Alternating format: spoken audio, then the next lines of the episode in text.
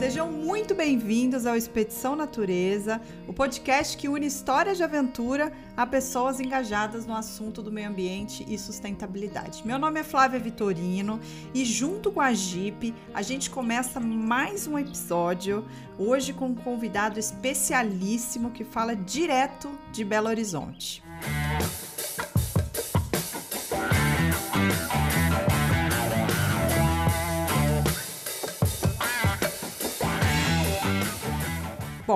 Imaginem vocês que em cada continente existe uma grande montanha a ser conquistada. Daquelas que você olha e nem imagina que se pode chegar lá ou como chegar até lá.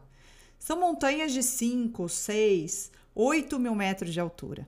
Ali o caminho é longo, silencioso e muito desafiador. No percurso, que demora meses, cada dia é uma página de um livro, de tanta história para contar. O que será que leva pessoas a mergulharem nesse desafio? Hoje a gente está aqui com Gustavo Ziller, que largou o mundo corporativo e hoje é montanhista e protagonista da série Sete Cumes do canal Off. Ziller, muito prazer ter você aqui com a gente. E de cara eu já quero que você me conte o que te faz mergulhar nesses desafios e encarar essas montanhas. Nossa, que já começou a, a, com a pergunta mais legal, né? De repente. Primeiro, pô, prazer estar aqui. Sempre te acompanho nas redes e suas peripécias no bom sentido, né? Eu, bom, eu ali por 2012 eu morava em São Paulo. Eu estava numa num batidão que é meio clichê, né? Para quem está buscando em São Paulo a solução para todos os seus problemas. e esse batidão me levou a um burnout. Então, eu, eu, em junho de 2012, tive um desmaio no trânsito de São Paulo. E, e aí, Flavinho, quando você passa por uma situação dessa, você não sai do outro lado da mesma pessoa, né? Que bom que eu não, não machuquei ninguém, o meu carro foi desacelerando ali no trânsito e eu é, fui é, é, tive a ajuda de um motorista de táxi que estava atrás de mim. Então, Cara, esse é um episódio. Susto, né? Nossa, maior susto. É um susto. Muito, muito mesmo. Esse susto, né, esse episódio, me fez uh, refletir demais sobre tudo que eu que eu estava me propondo a fazer, aonde que eu estava, né, onde que eu tinha metido a minha família, é, que sempre me apoiou em tudo e principalmente a parte minha mulher, né? E, e aí eu falei, cara, putz, eu preciso eu preciso realmente dar uma mudada geral, assim, né? E, e, o montanhismo ele foi surgindo na minha vida é, ali nesse momento. Ele, ele também não foi uma decisão do tipo assim, ah, vou para a montanha, sabe? Não teve, não tiveram decisões é, premeditadas nesse sentido. Entendi. As coisas foram acontecendo Sim. e aí eu, eu caí no montanhismo. Aí eu me apaixonei pelo montanhismo, não teve jeito, né? Para quem, quem anda pelas serras do Brasil, quem quem vai numa cachoeira, quem faz um trekking, quem sabe, sabe do que eu estou falando. E ali, é, quando Sim, você se certeza. apaixona, né, você vira um praticante mesmo, não tem jeito. Então, foi assim, ali por 2012, aí 2013 eu fiz um trekking no Nepal, fui para o Annapurna, que é uma montanha uhum. que fica a noroeste do Everest, né, e tem Sim. um trekking lindo, maravilhoso, que é um circuito que você faz até o campo base dela e depois sai pelo outro lado. E fui me apaixonando, me apaixonando, e aí estou aí até hoje subindo montanha. Seis anos depois, né? Comecei em 2015 é, nas montanhas de altitude. Antes eu fiz trekkings. Uhum. E seis anos depois, cabo de chegar do Everest. Maravilha. E aí, é, quando você teve esse burnout, você provavelmente deve ter dado um tempo no trabalho também. Você começou com essa questão dos trekkings, de estar tá envolvido mais nesse mundo da, né, de natureza e desses escapes depois disso, ou antes você também já fazia? Você já tinha, você gostava, você, você curtia a ideia? Você é de Minas, né? Aí Sou é um de parque Minas. de diversão, né? Nossa, aqui é um parque de diversão. Mas eu nunca fui tão ligado à natureza, aos trekkings, aos hikings, etc., corrida de montanha, como eu estou agora. É, eu fui impactado, sim. Fiquei um, uma etapa da minha vida muito sedentário, mas muito mesmo. Assim, um pouquinho antes de eu mudar para São Paulo e até eu voltar para Belo Horizonte, quando eu retomei o ritmo de treino para fazer os trekkings e começar o, o projeto Sete Cumes, eu estava uhum. num sedentarismo assim de dar, dar dó. E então eu tive momentos assim que a natureza esteve próxima da minha vida, as montanhas, as serras, mas definitivamente eu não sou um, um piolho da, da Mantiqueira, por exemplo, da Serra do Cipó, da Serra do Caraça, do Espinhaço, né? Eu não sou um, um, um cara que viveu ali, vive ali, né? Eu sou um, um cara urbano. É, eu acho que o que acontece, a gente vai se distanciando mesmo, né? Vai se distanciando e a hora que vê tem essa necessidade de voltar. Eu sou muito assim, eu sei até o tempo que eu preciso para poder voltar, assim, não pode passar de um mês, eu preciso voltar, eu preciso fazer um trekking, e eu acho que você deve estar nesse momento agora também, né? Acho que você não consegue mais viver sem agora, consegue? Assina embaixo, e é legal conversar, ah, eu, eu tenho feito algumas entrevistas muito legais recentemente, mas quando a gente conversa com alguém que pratica isso, né, e vive isso, parece que a conexão é mais rápida, né? Porque a gente está falando e a gente sente o que a gente está falando, né? E você Exatamente. foi falando e eu fui me reconhecendo em você, né? Porque é isso, assim, a possibilidade de, de eu tirar isso da minha vida agora é praticamente nula, não existe, né? Bom, vamos lá. Eu estou vendo aqui seis, cinco, enfim, Everest oito. Eu quero saber do seu corpo. É, como que ele responde a isso? Exatamente. É legal a gente. Legal, é, é, excelente pergunta. É, eu posso dividir essa pergunta em três partes. A primeira é muito rápida, assim. Nenhum ser humano é, é capaz de suportar grandes altitudes por muito tempo. Né? Principalmente certo. quando a gente passa do, do, do, da faixa de 7 mil metros, que é onde os médicos chamam de zona da morte. Né? Então, Sim. as montanhas acima de 7 mil metros, a gente tem é, que, que fazer o ataque ao cume, o ataque ao topo da montanha de forma muito rápida, planejada, para expor o seu corpo àquela altitude, àquela situação, o menor período menor possível. Menor tempo possível. Uhum. Exatamente. Tá. Ah, aí a segunda etapa. Todo ser humano responde à altitude de uma forma diferente. Então, é. tem gente que se adapta mais rápido, tem gente que passa mal para se adaptar, tem gente que não passa mal, tem gente que não se adapta se não ficar um longo período na montanha. Então, uhum. depende muito de cada fisiologia mesmo, né? de cada organismo. Pois é, e eu, eu ouvi falar, inclusive, que cada é, vez que você vai, o seu corpo pode reagir de uma forma. Não significa que só porque você foi uma vez, a segunda, a terceira vez vai ser igual. Você fala, ah, o meu corpo aguentou na primeira, na segunda, então tá tudo certo. É Perfeito, é assim, leitura né? perfeita, não é assim. Você pode sofrer de mal de altitude sem nunca ter sofrido de repente porque em, naquele uhum. momento, naquele específico é, lugar, a pressão atmosférica mudou, você perdeu um mineral que você não tinha perdido na montanha anterior, faltou não sei o que, você certo. desidratou e vai passar mal, não tem jeito. É muito comum pessoas que falam, ah, eu não senti nada, como também é muito comum pessoas que falam, poxa, eu tive dor de cabeça, fiquei indisposta uhum. um pouquinho, tive náusea e por aí vai, tá? E aí a terceira etapa da resposta é como que eu reajo, né? Como que meu corpo vai? Eu, é, é raro eu ter mal de montanha. Mal de montanha é quando você tem uma dor de cabeça severa, é, junto com náusea, junto com vômito, é, diarreia, aí você tem que sair da montanha. Aí tá uhum. você está naquele, você está entrando numa área muito cinzenta, de muito risco, que uhum. pode se agravar para uma pneumonia, para um edema pulmonar, para um edema cerebral, é, um AVC, é um ataque do coração. Então você tem que sair da montanha, você tem que se retirar da montanha. Eu nunca uhum. tive isso, eu nunca cheguei a isso. Então, eu sou o tipo de fisiologia de organismo que tem uma tolerância um pouco maior à altitude.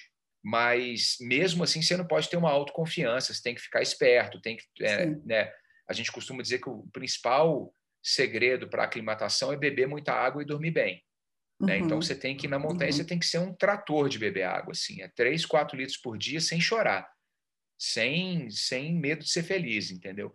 Então, Sim. todos esses projetos, todos esses momentos que eu estou na montanha de expedição, é, a gente tenta fazer isso, é tentar dormir bem, beber bastante água, para manter o corpo aclimatando. Esse é o verbo que a gente usa, né? E aí tem toda uma equipe também, né? Porque pô, uma expedição dessa é muito preparo, não é só o preparo físico, né? Tem a, a toda uma estratégia que você monta.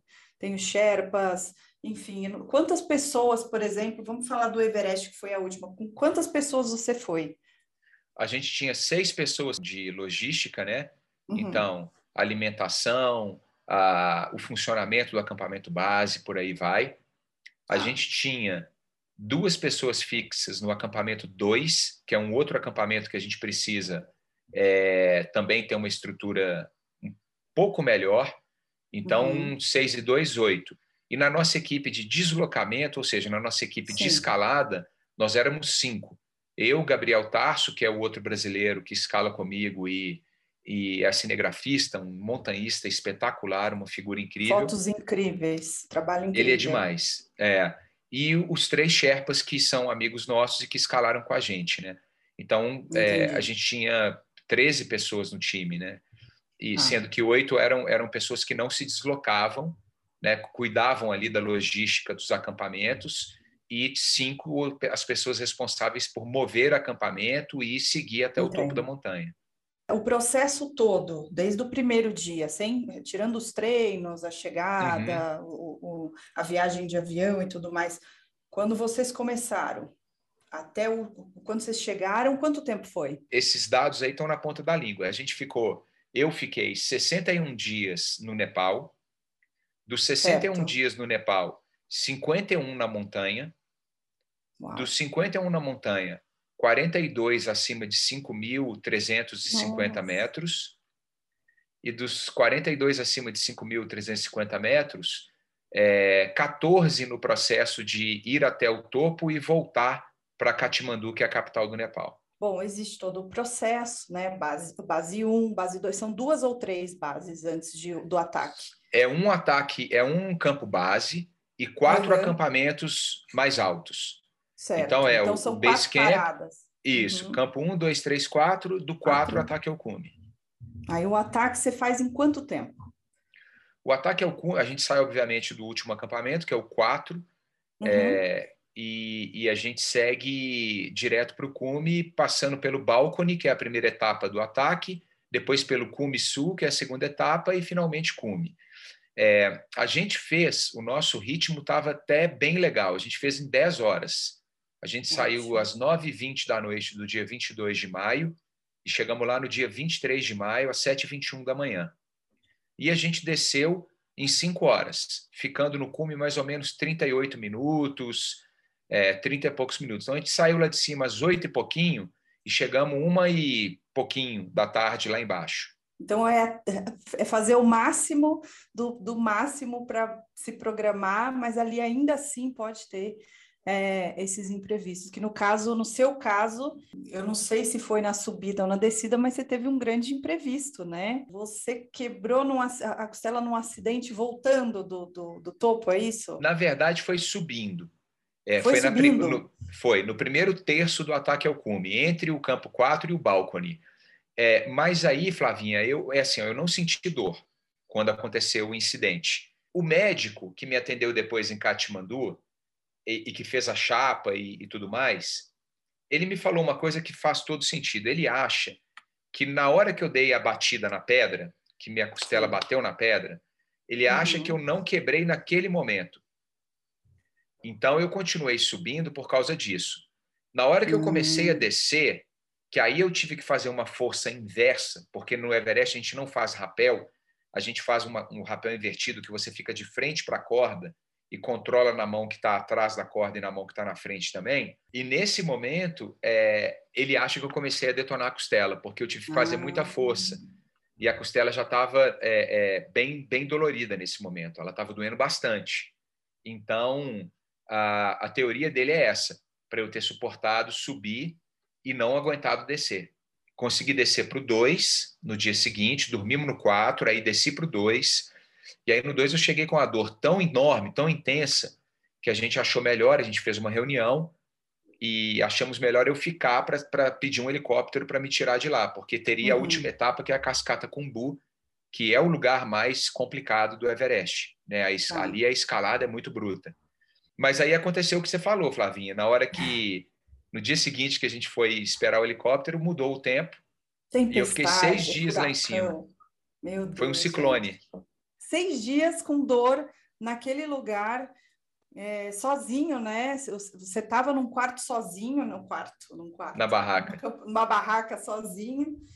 Como é que fica o psicológico? Eu fiquei com o Pemba, que é meu parceiro de montanha, ele ficou lá para tá. me ajudar. O cara foi uhum. incrível. Aliás, não tem como você escalar o Everest sem o auxílio dos Sherpas, né? Isso é impossível. Ah, é, então, fiquei com o Pemba, mas aí ele resolveu descer, porque ele viu que o trem estava feio mesmo, não era uma tempestade comum. A gente não sabia que era um ciclone, porque a gente estava sem comunicação, né? Então não tinha como saber. Doideira. Que doideira. Muito doido. O, o, Pemba foi embora, desceu, e aí ficou eu e o, o que uhum. é, que é o, o, cozinheiro do acampamento 2.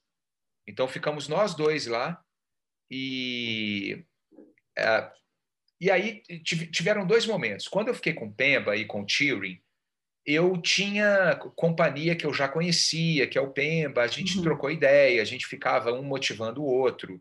E ah. o ciclone não estava tão forte, quer dizer, tão forte é brincadeira falar. O ciclone estava tava aquele, enfim, estava aquela barulheira toda, mas a gente de certa forma percebia que não ia acontecer nada mais grave, tá? tá. Quando o Pemba uhum. desceu, que eu fiquei sozinho duas noites, é...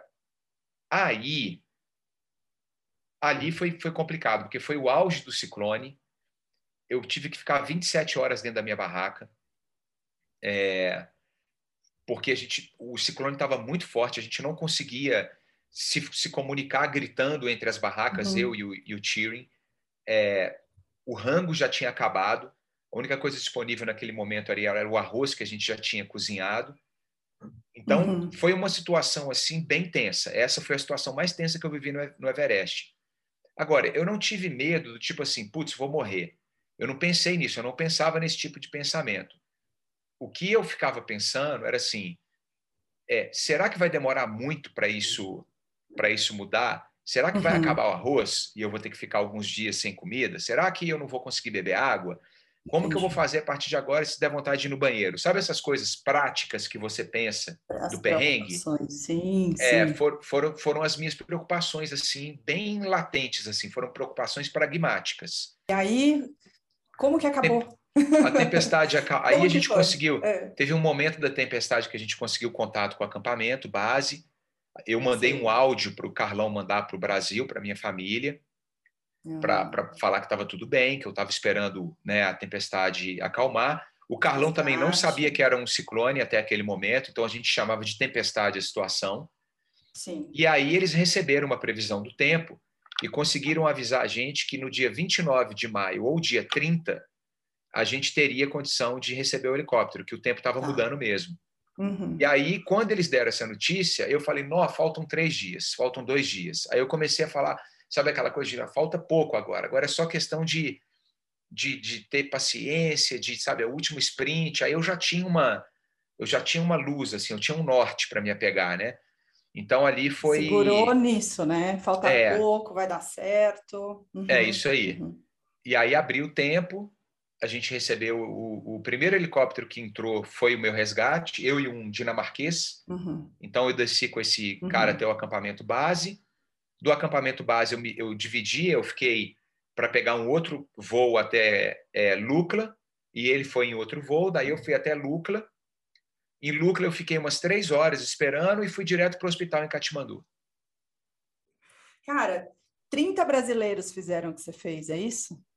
30, Só, exatamente. Somente 30, 30 pessoas. Tem noção disso? Você pensa nisso? Você fala, caraca!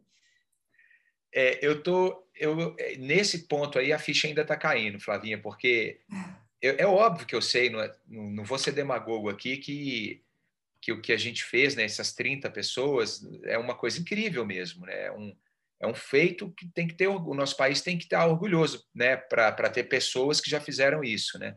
Sim. É, mas eu ainda estou naquele momento ali, de vez em quando eu, a ficha cai, daí a pouco eu lembro de um momento, daí a pouco alguém fala o que você acabou de falar comigo, poxa, só 30, você está lá nesse grupo, né? Que coisa incrível. Aí você sobe, fica super orgulhoso, aí daí a pouco a energia baixa de novo. Eu tô no, eu tô num, num altos e baixos muito constante nesse momento assim, que é outra coisa que eu sabia que ia acontecer, né? Ninguém escala o Everest e volta de lá a mesma pessoa. O que, que mudou? Você, sabe? Você consegue identificar é, o cara que foi é, subir a primeira montanha do cara que voltou agora tem um mês do Everest? Eu, eu não consigo responder materializando as coisas, eu consigo responder de forma lúdica, né? de forma mais espiritual. Uhum. Né? Eu acho que esse cara ele é um cara definitivamente mais espiritual e menos religioso. A montanha é uma catedral, né? É, mas é uma catedral do sagrado, né, do, da divindade, do divino, do, do, espiritual, do espiritual. Não é uma catedral de, de um ser que você chama de Alá, Buda ou Deus. Né? Uhum. Então, é, despersonalizar, né, desmistificar esses super heróis, né, os super-heróis que existem que a gente acha que resolve tudo, isso definitivamente é um, uma coisa que eu agora estou muito mais é, próximo da espiritualidade, sabe? Então isso, isso eu percebo assim, nossa, mas mesmo, né? Uma outra coisa que eu percebo que que mudou bastante é a minha relação com o planeta mesmo, assim. Aí eu que eu posso estar falando aqui uma coisa meio de clichê ou uma coisa meio meio uh, uh, né que todo mundo fala de vez em quando quando tem contato com esse tipo de situação, mas é verdade, assim. Eu acho que fala porque muda mesmo, né? Sim. Você, você vê aonde que o planeta nasce e você é inevitável você você é, não pensar que a gente está tá fazendo mal para a gente mesmo, uhum. né?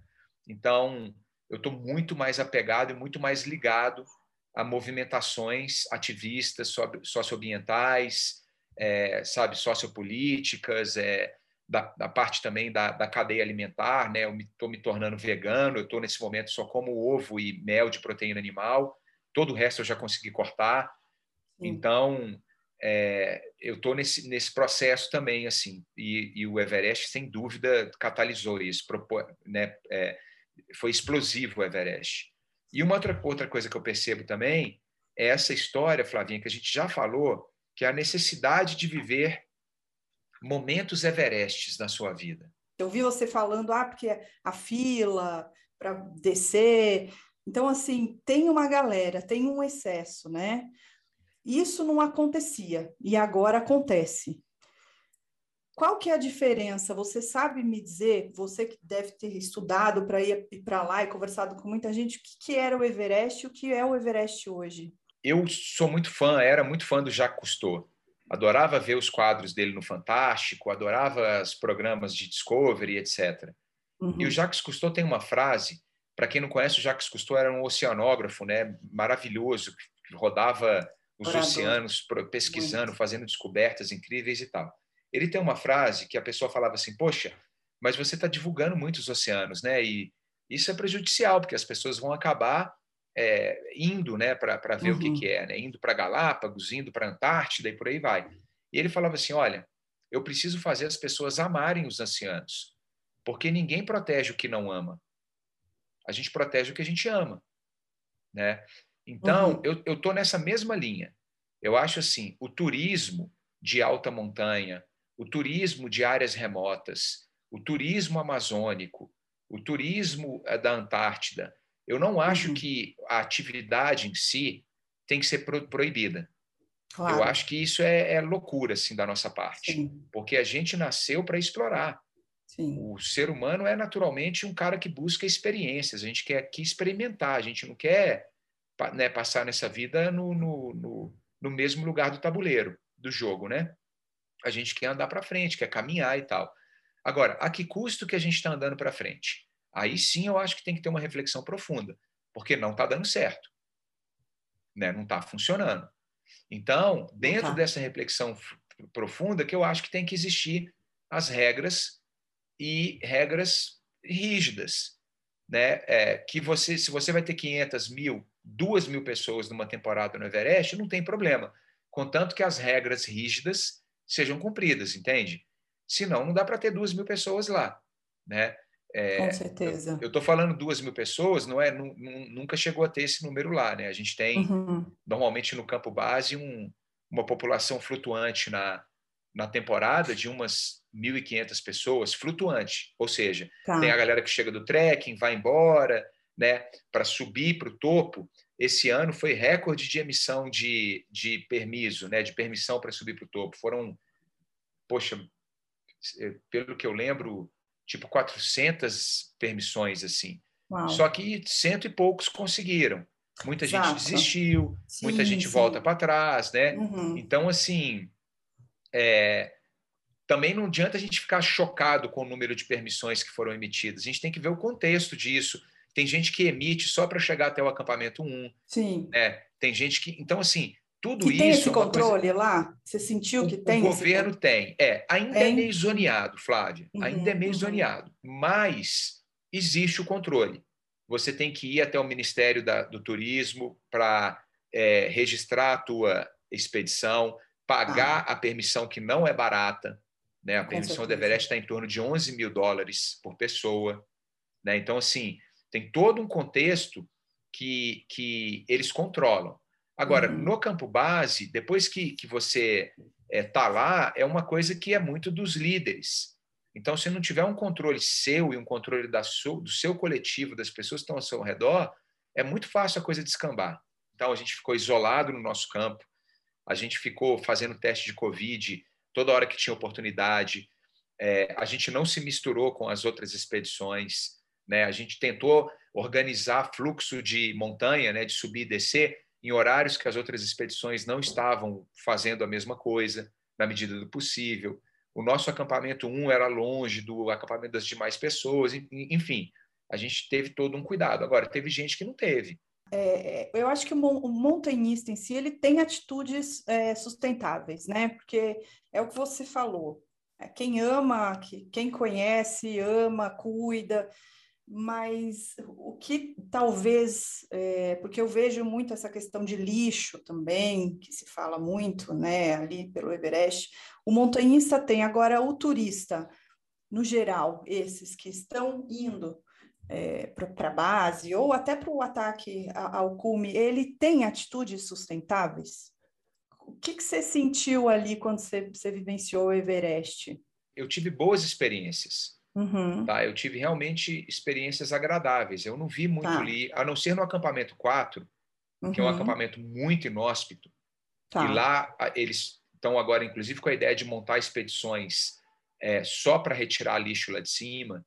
É, eu não vi muita coisa. No acampamento 4, tá. tem, tem muita barraca destruída. A turma está organizando os, os mutirões para descer uhum. com isso tudo. Né? Mas nos demais acampamentos, era, era, era controlado. Né? É óbvio que talvez, sei lá, um, um, um montanhista canadense que estava na equipe tal possa ter tido outra experiência, uhum, completamente sim. diferente da, da minha. Né? Eu estava num acampamento de brasileiros, a nossa expedição ela era de brasileiros, apesar da equipe de montanha, a equipe de deslocamento ser dividida, ser separada, cada um tinha a sua. Mas a gente uhum. ficou muito tempo junto no acampamento base, a gente ficou tempo junto no acampamento 2, né? menos no acampamento 1, 3 e 4, mas a gente se via. E esse, especificamente nesse local, eu não tive nenhuma experiência negativa. Então, para mim, é muito confortável falar que foi uma experiência ótima. Agora, a gente tem as exceções. Sim. As exceções, elas é, elas estão lá, né? Existem, sim. É, sim, e, eu, claro. e eu espero que seja exceção. Eu não sei te dizer se a maioria é a exceção ou se a exceção é a maioria, eu entendi. entendeu? Sim, sim. Agora, lá no Everest, você acha que essa questão da crise climática e dessa loucura inesperada, né? Fora do... Antigamente, a gente tinha mais certinho, olha, essa época é a época que tem mais ciclone, essa é época que tem menos. Você acha que ela é, torna é, o ataque ao cume mais difícil? Ah, eu não tenho dúvida. E acho que esse ano lá foi prova disso.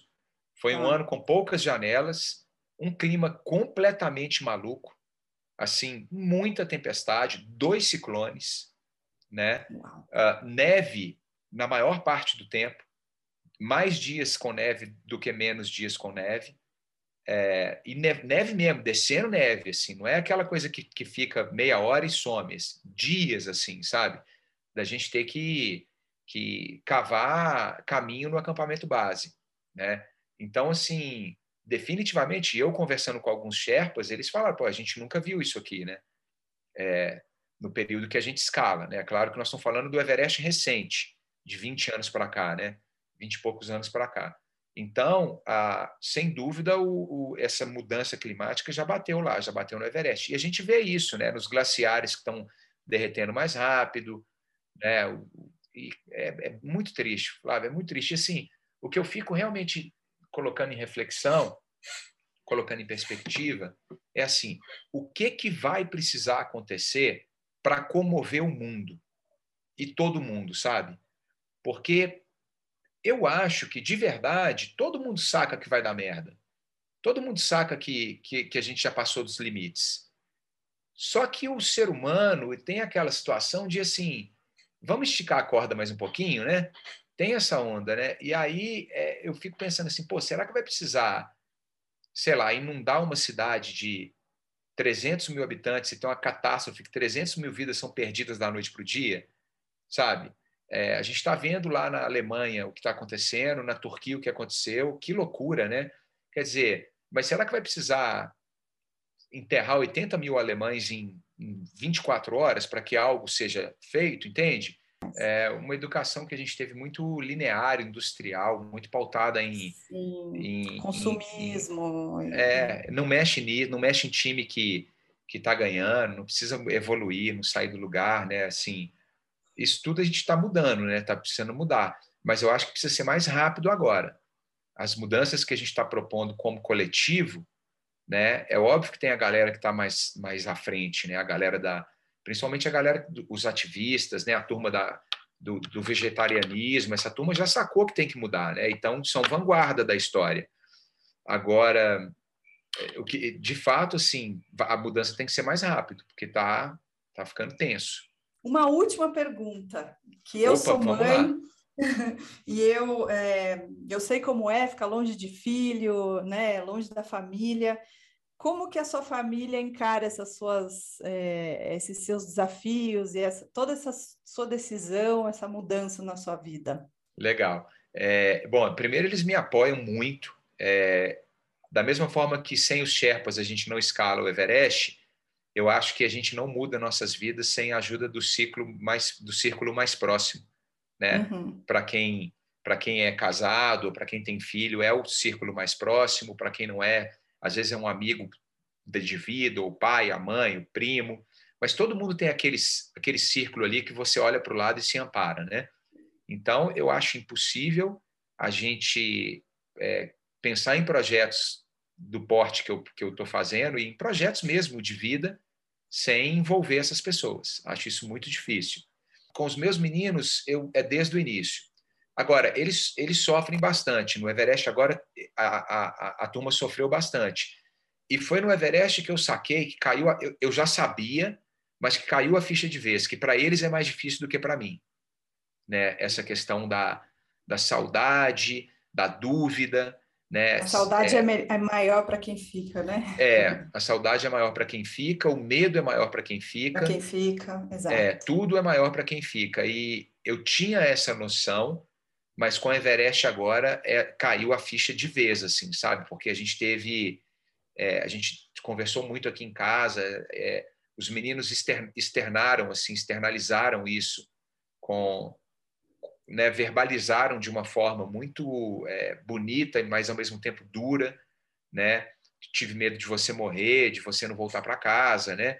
Então eu tive essa, eu tive esses papos difíceis assim. É, mas eles, a, a forma de, de você minimizar é, é ser muito transparente, né? E, claro. e, mostrar que você treina bastante, que você tá, tem, tá colando com as pessoas profissionais, que, sabe, que no primeiro problema você volta para trás, você não arrisca. Eu, eu, por exemplo, não arrisco de jeito nenhum. Sabe? Mudou o tempo, não tem essa de, ah, vamos que vai dar tudo certo. Não, não vamos, vamos voltar para trás. Exatamente, mesmo, eu faço a mesma coisa. Com filho não dá. Você tem que, porra, eu prometi para eles que eu vou voltar, caramba. Osília, qual que é a próxima e quando? A próxima é a Pirâmide de Cartens, que é a, vai ser a temporada final. É, ela fica na Oceania, na Papua Nova Guiné, que é, é domínio da Indonésia. Uhum. A, a gente tem uma possibilidade de escalar ela esse ano ainda. Uau. Por que, que eu digo possibilidade? Porque agora tudo depende de como que os, os países vão se, se configurar né? nesse, né, na, no, no, nesse momento da pandemia que já tem muita gente vacinada. Por exemplo, eu já estou vacinado. Então, como que a Indonésia vai receber brasileiro que já está vacinado? Como que vai abrir a pirâmide de Cartens? Não vai? Então, a Indonésia é a última. E aí a cereja do bolo vai ser, eu fiz o convite formal para o canal off e para minha filha, para a Yara, que tem 18 anos, para ela escalar com a gente, que ela é escaladora Uau. de rocha. Então ela está se preparando, está super dedicada, está tá felizona, está amarradona que vai viajar comigo e a gente vai tentar escalar essa montanha juntos. Que maravilhoso! Você já fez alguma coisa com ela? Já, eu treino com ela, né? Indoor, já fiz umas coisas uhum. aqui em. Belo Horizonte, trekking, vai na cachoeira e tal, mas uma coisa desse desse porte, dessa grandiosidade, não, né? É a primeira, que emoção. É a primeira. Vai dar tudo certo, vai ser maravilhoso. Eu quero muito ver isso. Pai e filha, é sonho, hein? É sonho. legal, né? Legal demais. Legal. Ziller, eu estou muito feliz de ter conversado com você, viu? Muito obrigada por ter aceitado o convite. A gente está começando agora o Expedição Natureza, essa sua história e essas histórias todas que você vai trazer. A gente quer ouvir, quer acompanhar sempre. Flávia, obrigado, eu agradeço, eu te acompanho, a gente conversou né, para estar tá aqui hoje, eu acompanho você nas redes sociais e eu tenho aquela sensação que eu te conheço de outra vida, né? É, eu acho que isso é legal porque, assim, alma gêmea, né? Alma gêmea não, não é necessariamente a figura que você resolveu passar o resto da vida junto, Sim, claro. como, né? Mas alma gêmea a gente tem em vários outros lugares, né? Uma amiga minha fala isso com muita propriedade, eu acho que você é uma dessas almas gêmeas que eu ainda não conhecia, é... Pessoas que se entendem, se compreendem sem se conhecer, né? É isso aí. Compartilhando a mesma paixão. Isso aí. Mesma rotina. Exatamente. Muito legal. Eu vou terminar lendo um textinho aqui que eu separei, que eu acho que é uma mensagem e um sentimento que a gente compartilha em conjunto. Vamos lá. Estamos desconectados da natureza a gente cria um estilo de vida que nos isola e nos separa, acaba nos separando dela, né? A gente não tem, às vezes, o pé no chão, o pé na terra, a gente não olha para o céu no dia a dia. Então, a gente olha para a nossa volta e tudo parece estático, né? Muito concreto, a gente passa horas no, no escritório, mas a gente tem que lembrar que a gente é uma célula desse organismo vivo que é o planeta Terra. E a natureza, ela é vital para restabelecer a nossa energia, para acalmar nossas mentes ocupadas, ajudar a gente a aterrar e a conectar novamente. A natureza é vital para restabelecer o sentimento de unicidade com todo. Então, para um pouco, sinta a brisa, experimenta a chuva, olhe mais para o céu, abrace as árvores, anda com o pé descalços, deita na grama, fecha os olhos e, e, sinta, respira profundamente e sinta essa energia, que é a energia que a gente compartilha. Muito obrigada, viu?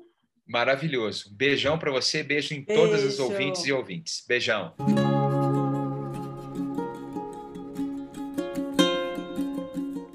E fiquem ligados que a primeira temporada do Expedição Natureza continua com mais histórias e entrevistas. Comigo, Flávia Vitorino, aqui no canal da Jeep.